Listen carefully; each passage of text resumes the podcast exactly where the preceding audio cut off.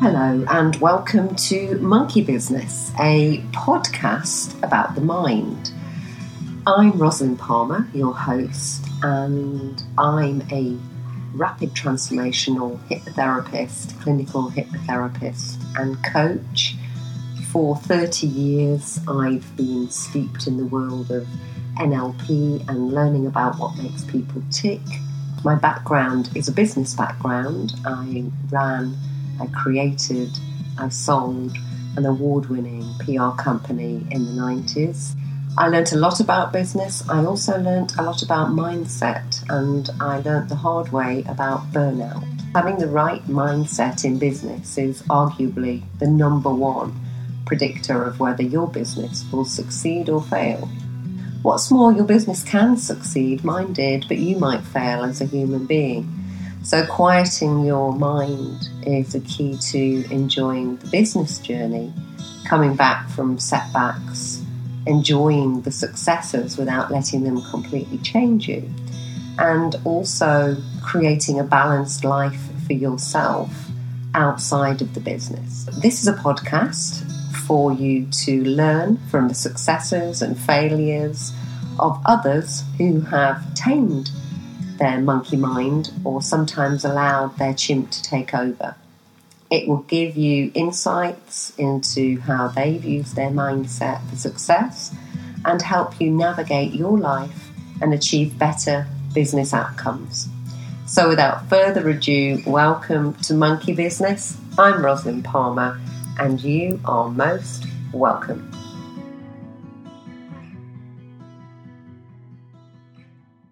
Hello, and welcome to another episode of Monkey Business, the podcast, and you may be viewing this also on YouTube, which is designed to really understand the monkey mind or what's behind the habits, the success, the outward shows, the behaviors of highly successful or adaptive people, people who have tamed their monkey minds to become kings and queens of their own jungle, or maybe people who've come through adversity um, and managed to get that chimp back in its cage.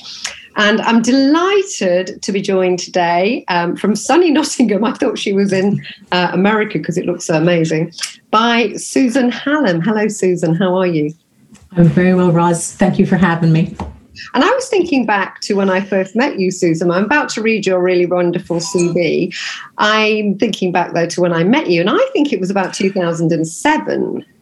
Um, so it actually predated your incredible agency, Hallam, um, I believe. Uh, and it was when you were training with Business Link. And I was a marketing director. I'd come back after a gap um, I knew good old fashioned marketing, marketing in the 80s and the 90s, and all this internet and online malarkey was frightening me. And I was sent along to a whole series of courses with your very good self. So, um, do you remember that? I do remember it. We were in Leicester, if you recall. And, and actually, um, I founded the agency in 1999. Uh, probably was so this, after that then that you found quite a bit after oh. that yeah, yeah. yeah. So that's great. And Drew that was good that was a good program. Absolutely. So thank you. I owe i owe everything and all my presence on social media including this YouTube video and my podcast to the foundation that you created. So I don't know. You always had it in your eye. This is it. Yeah. I know it's yeah. bringing it out, Susan. So I am gonna I'm gonna get you to own some of this along the way because I saw you interviewed recently, and uh, this amazing CV of yours was read out, and I think at the end of it you said I'm rather embarrassed. So I'd like you not to be embarrassed. I'd like you to revel in oh. this. So I'm going to read it. Susan was awarded an MBE for services to entrepreneurship and innovation in the Queen's Honours in 2018. Also, you were made a Fellow of the Institute of Direct Marketing and named as one of the top 100 CEOs and leaders shaping the digital industry. Um, you're Freeman of the City of London. I have sheep, by the way, just in case you want to borrow them. Um, and the chairman of Nottingham's Creative Quarter and the deputy chairman of Nottingham Castle. You were born in the USA uh, and you've been in the UK since 85. Here's the bit that I really do know you from, particularly. You are the founder of Hallam, which is one of the UK's top digital marketing agencies. Um, and I know you have so many awards to back this up, particularly the drum, the drum Grand Prix. I believe your agency's won that three times. And that's absolutely based on results, isn't it? So it's not just some people in a room deciding that they quite like the look of your agency, but it means you have an amazing creative agency that gets results for their clients. Um, but in 2020, last year, you had an interesting pandemic year because you sold the business or had an MBO. Mm-hmm. Um, and you have a minority interest, um, but now technically you're retired, although it does say that you now are doing CEO roles, you're helping leaders make businesses thrive online, you're a consultant and a coach, and obviously have those other trusteeships. So it sounds like a kind of interesting definition of retirement, but I'm really keen to come soon to how that's changed your mindset, how that's changed your identity. But let's just rewind to the beginning of Hallam, really. When you set out to create an agency, and clearly it ended with an MBO, but I know and you know because I sold a company, it's a long, slow burn. And what were your real intentions right at the outset, Susan? What was in your mind? Uh, that's a really good question. I come from a family of teachers. My mom's a teacher, my dad was a teacher, Uncle Bill, Aunt Betty, Aunt Ethel, Uncle Jack, all teachers. So I think when I set the company up, I wouldn't really consider myself to be an entrepreneur. And I wouldn't say it was imposter syndrome, but I didn't set it up with the view to the fact I was creating something that would ultimately have an exit plan or an exit strategy. I think, like many people, I set up the company because I loved what I did. Um, I was really good at it. Um, I, it paid pretty well. And really, I think the main thing, Roz, was I didn't, I got tired of other people telling me what to do. So I worked for big blue chip companies. And I think the idea of being nimble and free to do what I wanted to do for me was the big spur for setting the company up. But MBO, probably, I didn't even know what that acronym meant when I set the company up. No, absolutely. So it wasn't like some kind of flag on the top of the mountain. No.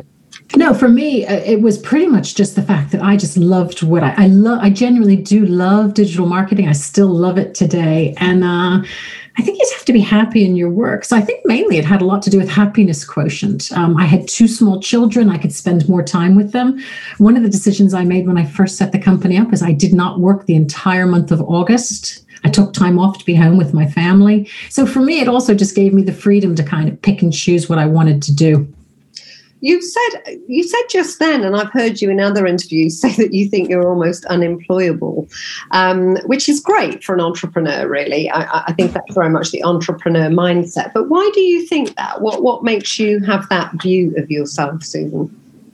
I think part of it is is that uh, the, a few different things. One of the main things, I bet you, like a lot of people listening to this podcast, it's kind of like I'm driven. I know what I love to do, and I just want to get on with it. So, to be working somewhere that other people are holding me back, I mm. think is something that that I don't enjoy. But as a result, sometimes I think, Roz, that having this kind of drive and this kind of um, ambition as an entrepreneur doesn't always translate to great leadership and management styles to when you then start to grow a company with you know seven employees 17 employees 27 47 57 employees so um, i think that's where i was always really grateful then that i um, that I surrounded myself then with really clever people who had very, very good management and people leadership skills. So I think in terms of me being unemployable, I just I just want to do what I want to do and get on with it.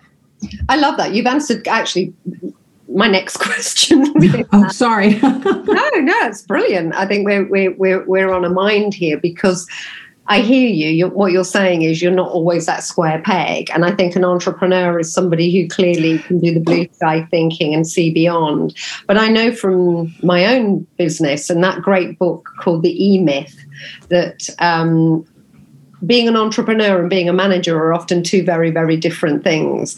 And I think my next question was going to be how did you know how to fill the gaps and what the gaps were? But it sounds like to me that you identified that really early on. Like, this is not my super duper skill set. This does not bring me joy. I need to bring people in to do that. Is that what I'm hearing? Yeah, Partly, I don't think it was quite as smooth as that. I'd, I'd love to be able to take credit and say it worked that smoothly. I think um, most businesses, you know, there are going to be bumps in the road. The question is, how do you handle the bumps? So probably it was it wasn't easy to admit that actually this wasn't my strength because again as an entrepreneur you reckon i'm good at finance i'm good at technology i'm good at people so to admit that something's not your strength i think was for me a big learning curve to say this is not my strength and and to say you know i don't really enjoy it uh, I was happy to say that. I was happy to say this isn't my my great strength, uh, and I'm not enjoying it. Um, and actually, it turned out to be pretty easy then to be hiring people with complementary skills and i don't it's a it's a good question to look back and think did i do that on purpose or did i just do it um just as just serendipity. It's funny how things work out isn't it? It is. It's, it's interesting. I, I i went to a reunion for Lynne Franks pr on zoom on sunday after 30 odd years. Very interesting. And I think what Lynne was saying was, oh, you know, we were such a creative agency, we brought this out in people. But I was in my own mind thinking, was it just that creative people were attracted to go to that agency in the first place, or did that agency somehow work like alchemy and, and kind of take some base metal and turn us all into gold? I I think it's probably a bit of both.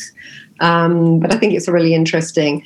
So keep it, it, it is, but I think also just to follow on that, I think what's interesting, it is kind of this kind of like learn something new every day kind of thing, don't you think? And, and take a risk every day. And take take well and and I, and I think part of the big success you know over the years as I look back on on like setting an agency up and and, and I worked by myself for 10 years you reckon before I, I hired a first employee which is really not uncommon.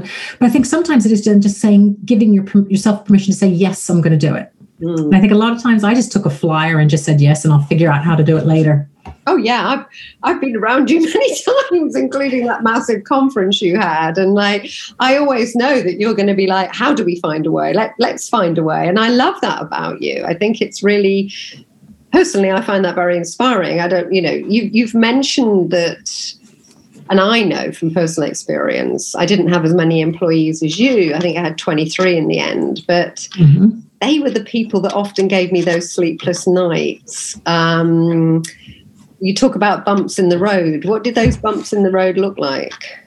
Well, and as you say, I think as the company grows, it's it's about oh, the bumps can be in terms of responsibility and authority. I think it can in terms of uh, I think some of the bumps can have to do with people managing up in terms of you know you, have got this entrepreneur who founded the business, but fundamentally, you know, we're just like everybody else. We still need the, the exact same types of things. So I, I think for us, I think that the big um, learning curve for me as well was as I did take a lot of advice over the years. So again, I had a lot of mentoring, a lot of coaching. I think that I think in terms of addressing bumps in the road, a lot of times I think it was the ability to speak to somebody else about it. Um, I participated in something called Goldman Sachs 10,000 Small Businesses. Do you know that one, Roz? No, I, um, I've heard you mention that before. I'd love to know more about it. Yeah, it's a great scheme. So it's called Goldman Sachs 10,000 Small Businesses. It's it's delivered in conjunction, it was previously with the University of Oxford, and essentially it puts you in a growth group and gives you mentoring and coaching. But I think um, for me, it was the ability to talk to other small business owners. I think small, being a small business owner can be quite lonely as well, don't yeah. you think? Oh, 100%. I think it can be very lonely. And I think you know it's lonely but it's finding finding the help or finding your tribe if you like. Um, and often that tribe does come in mentoring groups or coaching groups because you're amongst peers but peers who also want to elevate. I'm, I'm actually in that exact position at the moment. Yeah. um, was that your experience with the goldman sachs total Goldman Sachs, I also participated in something called Vistage, which again is the world leading organization of chief executives. So there, there are a number of different circles out there, but I agree with you. For me, it was partly then finding people who um, were willing to share experiences. And, and, you know, there ain't nothing new under the sun, but it was all new to me at the time, being in a high growth company. So I just want to just dial back a bit before we dial forward. Um, mm-hmm. What the new iteration, retirement, etc., looks like. But I want to talk a little bit about the MBO as well. Mm-hmm. You said you come from a family of mostly teachers. So, how did a family or an upbringing of mostly teachers create an entrepreneur? What do you think it was in your formative years that created that mindset? I think they're two different things. Um, the first thing is, um, and it, this is, you know, I have to recognize I'm in a very fortunate position that I had really supportive parents. I was one of four daughters. My parents pretty much said, you can do anything. And anything I wanted to do, my mom and dad were always there backing me up. And I think that had a lot to do with it, just in terms of that self confidence maybe you get as a little kid. Mm. And I think a lot, I have my parents to thank for that. Now, not everybody's in that fortunate position, but I think I'm in the fortunate position to look back and say, you know, thank you to my parents for for instilling that kind of confidence. Um, and I, I, I, the second thing I think is, is it, it is, um, in my case, uh, uh, timing. I happened to be getting involved in this internet bandwagon just as it was taking off big time. I wasn't early adopter. I was a really early player in the field in terms of ethical search engine optimization when the market was crowded with cowboys. So I think, um, in terms of my entrepreneurial, I did have something unique, right? In hindsight, I realize now I had something unique at the time. Yeah. And I think that had a lot to do with growing the company. And it's that definition of luck, isn't it? Because again, I've heard you mention luck. Somebody put this to me the other day because uh, I'm living in this beautiful house and I posted a picture of my garden room and said how I only worked three and a half days. And I went, Aren't you lucky? And I just put, I've worked really hard at that luck. Um, that, that, that's the saying, isn't it? That the harder I work, the luckier I get. Exactly. But the definition I've heard of luck is when opportunity meets preparation. So, obviously, what was the preparation? Because that was the opportunity. You were in the right place at the right time. You seized this emerging new world, this new business, this new opportunity of online, internet. What was the preparation you think that brought you to that point? Um, I think it would be a combination of, and again, as you know, I, I am American, so I, you know there is this great myth in America that uh, you know um, you can be what you want to be but for me education is often the way out. So I, ha- I have a master's degree in information science. So again i did have all of this knowledge and skill. I actually knew something that w- turned out to be very powerful uh, and very useful. So i think the preparation was partly in that.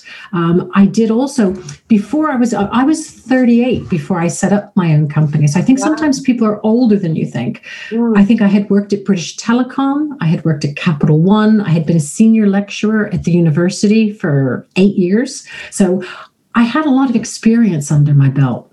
Yeah. And I think for I think for entrepreneurs. Um, you actually have to have something that makes you different, either experience and knowledge. Um, and I think for me, that had a lot to do with it in terms of that preparation. Yeah, and you don't necessarily know you're doing it at the time or what it's adding up to. But that's where, I mean, that you are that perfect crossover of there's the preparation, there's the opportunity, I'd seized it. Oh, aren't you lucky? you know, so you're right. And then you keep working harder and harder at that luck. It was also an interesting exercise, though, that when I decided to set the company up, one of the things that uh, we had to do was sit down and figure out, my husband and me, how much money do we need? Mm. So we did go through really interesting exercises. There's a book about this right now called Enough. And the question is, yes, I'd recommend it. I would strongly recommend. The book is called Enough. And the idea is, how much money do you need? And I, I, think as an entrepreneur, I was in the fortunate position to be, you know, we did have our finances in place personally. So I knew I needed the money to pay my mortgage and feed yeah. the kids. But I think partly there is that um, confidence to know that even if I only worked this many days a month, there would still be enough for us yeah. to, to get by on. I like that. I realized I did that exercise with Tony Robbins way back when. Um, we did. I went to a massive online. I did Mastery University, and there was a bit called Financial Mastery, and it was in Phoenix, Arizona. I always remember. And mm. yeah, we did that exercise. It wasn't called that then, but he, he, yes, exactly. He was like, "How much do you need to be able to?" And people were like chucking out crazy amounts of money. And I think we went, oh, a million dollars, you know, because it just seemed like a kind of a good point. And when we actually did the sums, it was a hundred grand. I mean, this was back in the 90s. And and suddenly to me, that was like, wow, that is really achievable. A million, that just seemed a bit crazy. But that hundred thousand seemed like a really achievable amount. So I realized we we must have done that pretty much that exercise. And I think that gave me the confidence in the early days that I knew how much money did I need to earn a month. Um, and I think also, I think I mentioned to you, I just mentioned how I wouldn't work in August, I'd take the month off, but that's then I would work like Billio in September and October to stash the cash yeah. so that I, I could then take that time off. But it is that, that was, a, that was for me, that was a really important starting point. You've mentioned that you've taken lots of advice from mentors and good people and coaches along the way. What is your criteria for identifying who those good people to work with or to work with you are?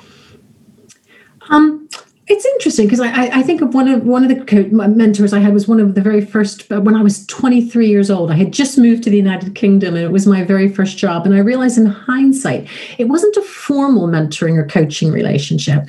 So, um, I think it's a question of what kind of people can help you with your thinking and are interested in developing you. So I think mentoring and coaching doesn't have to just come from people who are calling themselves mentors and coaches it's all around you. So it's about nurturing personal relationships with you with people who either make you feel better or give you constructive criticism in a really positive way. And, and i think you know this it, it's never about taking people down a peg. It's helping them to be better at, at what they do.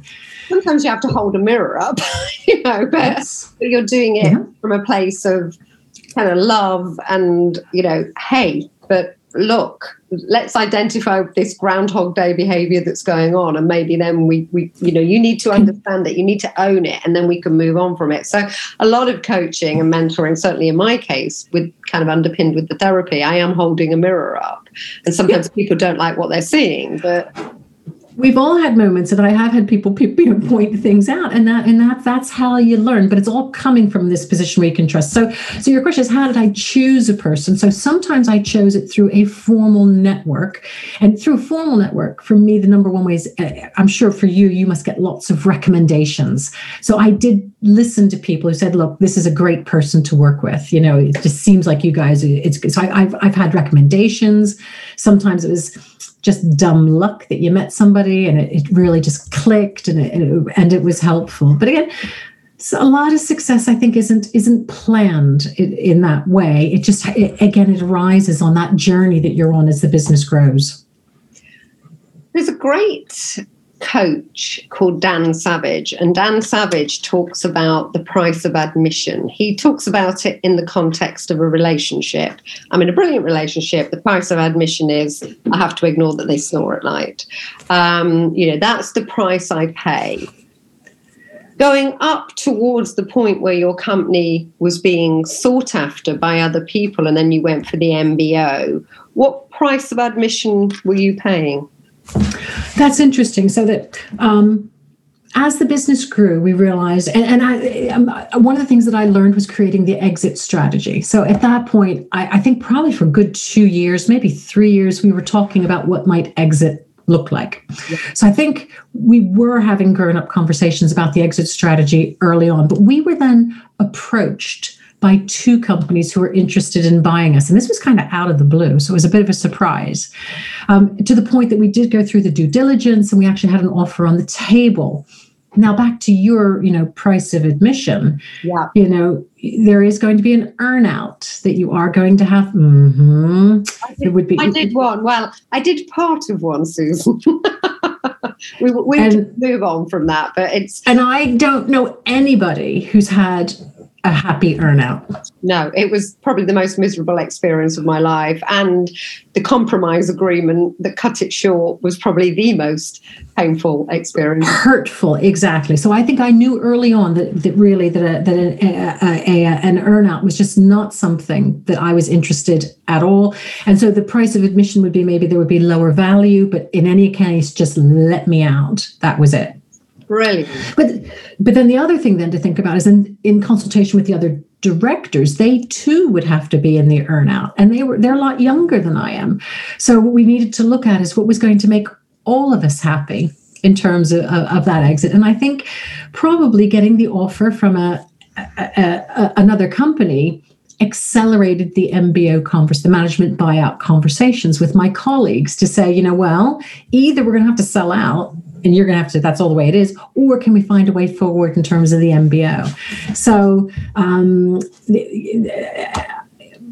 it is a question of what the circumstances are at the ta- at the moment. The main thing is is that I, my plan. One bit of advice I give entrepreneurs: my financial plan was never to sell the company. So I've got my money in my pension. I've been saving my money all along. The MBO, icing on the cake. Brilliant. That wasn't the only end game. Totally, totally. So that's where we had been stashing the cash in our pensions all all along to to ensure that we would have a lifestyle once once we had exited the company. So you were doing lots of really smart, good things about transitioning and moving on to this other place. Um, I had a on the waterfront moment after I uh, sold my business. Uh, uh it was a cupcake moment. You'll relate to this. So on the waterfront, you know, Marlon Brando's like, I used to be a contender um, I'm not anymore. That was my identity. My identity was when I was in that ring. Who am I now?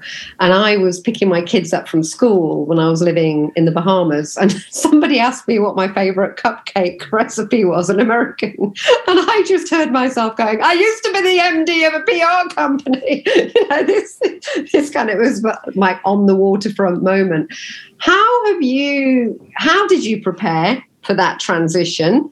And how that mental identity transition of, of going from you know the uh, the CEO of this incredibly successful dynamic fast moving business to this retirement that you have and how has that panned out in reality for you it's it's it, it, it is worth thinking about. And as you said we did deliberately i did deliberately think about it. And, and again there's there's a, quite a lot written about what's happening you know in your life. And, the, and the, the, the things that i took on board the first thing is in my mind's eye you know there, you're you've you've got three movements in your life. So you've got that that movement up until like i was 23 24 which is kind of like your education and learning movement and then i had 25 to, to now until i say 60 and that was my kind of business movement and now all of a sudden, I'm 60. I still got, I hope, a good 30 years to go. And this is my next chapter in my life in terms of what else do I want to be doing.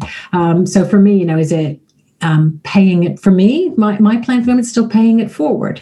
I've been really lucky all these years, and now this is my chance to do voluntary work and advisory work and things. So, in terms of preparation, um, over the last few years, I've been doing a lot more things outside of the agency that I founded. Yeah. So, as I say, I, I, serve as trustee of Nottingham Castle, and I think um, what I'm trying to do deliberately is not talk about who I used to be. Yes.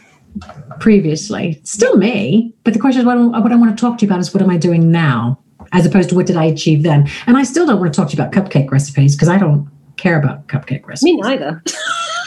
I'm really not at all. I had no FOMO about it. you know, like no, no, no, and and and then as you say, retirement doesn't mean that I'm going to become this little old lady kind of thing. But on the other hand, you know, I've got travel I want to do and adventures I want to do. You know, further education, things I still want to learn. There's, and I guess the main thing is.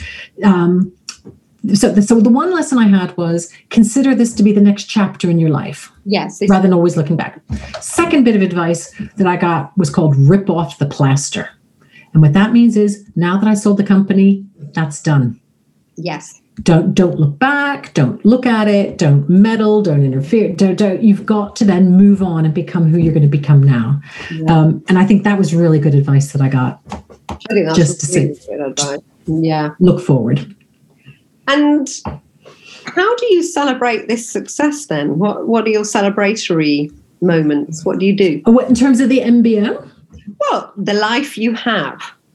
Oh, I you know I I think one thing is is is um don't forget to count your blessings. Mm. You know, it, it is gratefulness. You know, if you think every morning, one time I, I, was on a course, and the one thing I learned that was a really good thing to do every day, you have to do three things First thing to do is, is to do a random act of kindness yeah. every day.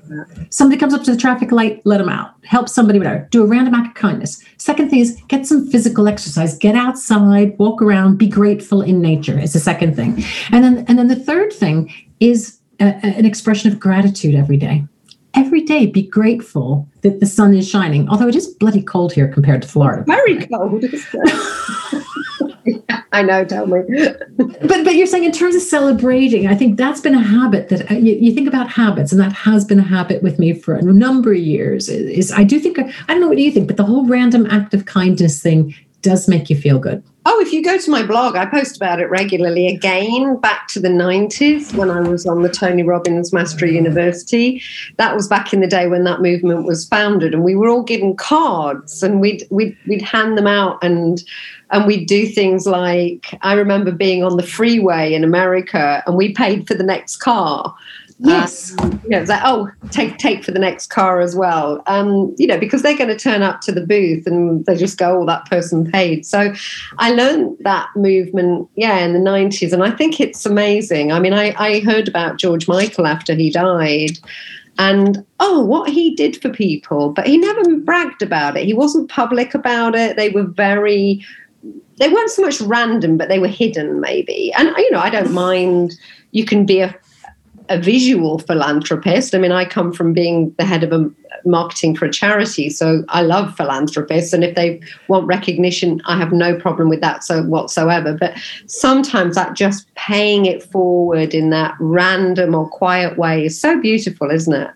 It is, and and again, I think as I think of my the third chapter of my life, I think of retired people who are finishing. And don't you hate the word retired? Yeah, anyway. I, I mean, I'm reading your CV. I don't, you know, and we're not a dissimilar age, so trust me, I'm I'm doing a three year plan for myself, but it won't look like any retirement that happened, you know. And also, exactly. Have you yeah. tried googling? I mean, you're you're you're from an internet background. If you Google happy retired couple, um, there's two things you should Google. One is woman eating salad. there's just loads of pictures of women going like this, you know, like kind of. I'll write it down. Yeah. orgasmic with a lettuce, you know. So just put woman eating salad and then go to the images bit. Okay. This bit is, you know, happy retired couple or even 50 plus retirement. And it's all people on P&O cruises or people running down sand dunes holding hands with really bad fitting jeans. And it's like, no, no, that, that isn't what I'm doing or planning. No, no, so I agree with you entirely. And this whole, you know, are you going to go on cruises? It's like, well, I didn't go on a cruise when I was younger. Why do I want to go on a cruise now? now? I want to go trekking and I want to go trekking in the Sahara. So that was one of our best holidays was trekking in the dunes of the Sahara Desert. That was super cool. Now I'm a little bit older, so maybe I'm not going to be able to do it as well, but that's still on my list, big time. And you know, you talk about retired couples. You think of one retired power couple, Barack Obama, Barack yeah. and Michelle Obama. Beautiful that's it. You know they they have now finished that that phase in their lives. They're now doing something else but you still wouldn't call them retired would you? No. So what but they what else is next for you then? So next, as you say, um, to, we're, we're, very fortunate that we we have managed to buy a second home in Florida. So we're going to be splitting our time between the UK and uh, the United States, and then for me again a lot of a lot of my time i'm spent with doing two different things. Is kind of this uh, corporate social responsibility working with the castle and i'm trustees yeah, of scholarships and things Mm. Nottingham Castle is going to be super 37 million pounds. It's going to be an amazing experience. The castle opens on the 21st of June. So I hope to be seeing you all there. Find that because I mean, I'm from Nottingham. I love the castle, but this is going to go all over the world, Susan. So how can people find out about, and just so you all know, Nottingham Castle, Robin Hood, 37 million pound investment, you've all got to go. So how can they find out? So if you just Google Nottingham Castle or Nottingham Castle Trust, on the website is the information in terms of the new Robin Hood and the Rebellion Gallery and the, the reconstituted, there, there's playgrounds. It's really a, a friendly place for the citizens of Nottingham, and we're expecting lots of international tourists once the pandemic settles down. Yes, of course. We'll take that. Um, and what else is on your plan? And then the second thing is, I and I'm really enjoying uh, working uh, as a as a sounding board and coach for digital marketing for either marketing professionals or small business owners. And I'm in the really fortunate position I can pick and choose who I want to work with. Um, I'm working with a very small number of clients and really, really loving it. So I'm still doing what I love. I just don't have to do it all day every day. I don't know how that sounds to other people on this podcast, but I love what I do. I just don't want to have to do it all day every day. It sounds perfectly brilliant to me. If somebody wanted to work with you, how would they reach out to you, Susan? So uh, my name is Susan Hallam, and you if you you can connect with. I invite everybody to connect with me on LinkedIn. I do love LinkedIn. Otherwise, it's www.susanhallam.com. And two final questions. One is what's the question that you wouldn't want me to ask you? Please ask yourself and then let us know. What would that be? Question probably the one i'm probably most uncomfortable with. People i hate you know in terms of your failures what was the greatest failure you ever experienced? Don't you hate that? So um, that i was always afraid you're going to say to me you know what was the you know what was the worst thing? It's like well why would i tell you the worst thing?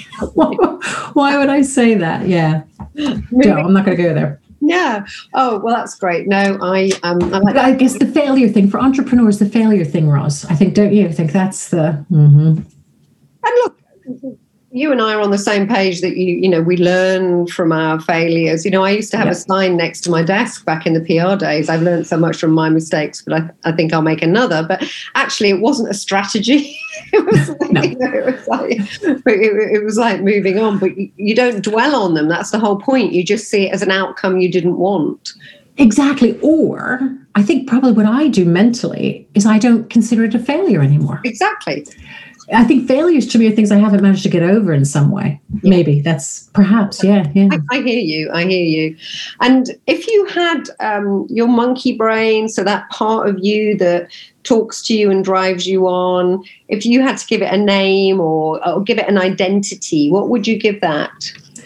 Uh, for me, it's always kind of nag, nag, nag, isn't there? So it's that quiet voice. It's, so for me, it's the nag, mm. that nag, nag thing. You know, in terms of are you working hard enough and are you prepared enough and are you earning enough? So it's that kind of nag, nag thing, which I guess probably is coming. There's so many voices that you experience all your life. It's probably that, that aggregation of all these different kind of things that, that you built up over the course of your life. But for me, it's the nag it's called the internal corrections officer. You're absolutely right. It's like we take it externally and then we start to bring it internally. But it sounds like you've you've put yours in a lovely bed of straw and it's quite bedded down now because you sound like you've created that balance. Would that be true?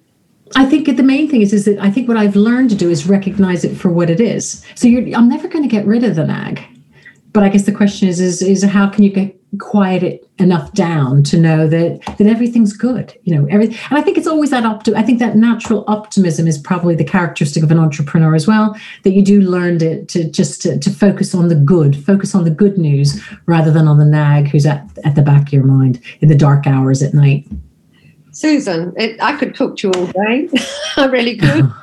oh, it's lovely, Roz. I've enjoyed it. Thanks again for inviting me. And I hope I haven't asked a same old, same old questions. That uh, nah, super cool conversation. I enjoyed it. It's a good to re- it's good to reflect. Everybody should have the chance to be on your podcast. It's a great chance to reflect back on your career. Oh, thank you so much. I appreciate that. So uh, our mutual loving will end, but thank you again. My guest today has been Susan Hallam. Um, I'll post details of how you can get in touch with Susan if you want that incredibly high level mentor or coach in in the digital area, and also so um, I'm really excited about everything you're involved in, paying it forward. I look forward to seeing the new Nottingham Castle when we can, and to everything else that you go on to, Susan. So it's been an absolute delight, and I look forward because I know this is going to be just one of a series. I look forward to our next conversation sometime in the future. So thank you, Susan Hallam. Me too. Thanks again, then, Roz. Thanks again. I've been Rosalind Palmer, and you've been listening to Monkey Business. You've been listening to Monkey Business podcast, and my guest today has been Susan Hallam, an outstanding entrepreneur and businesswoman who, from setting up her company age 38, has navigated bumps in the road, realized what was enough, both in terms of finances and achievements, to be able to leave to an MBO, a management buyout, or the time when her company was absolutely, arguably at the top of its game, lauded repeatedly with awards, good fortune, incredible clients. Susan has recalled her early upbringing that instilled in her her ability, her mindset, her drive to get through to create this incredible business that she's now moved on from. And she tells us about how busy it is in retirement uh, as she is actively mentoring, developing, supporting, being a non executive director and trustee of incredible organisations, including the historical Nottingham Castle. Susan Hallam has been my guest. I'm Rosalind Palmer, and I look forward to welcoming you again to the next episode of Monkey Business when my guest will be Ram Gidoomal.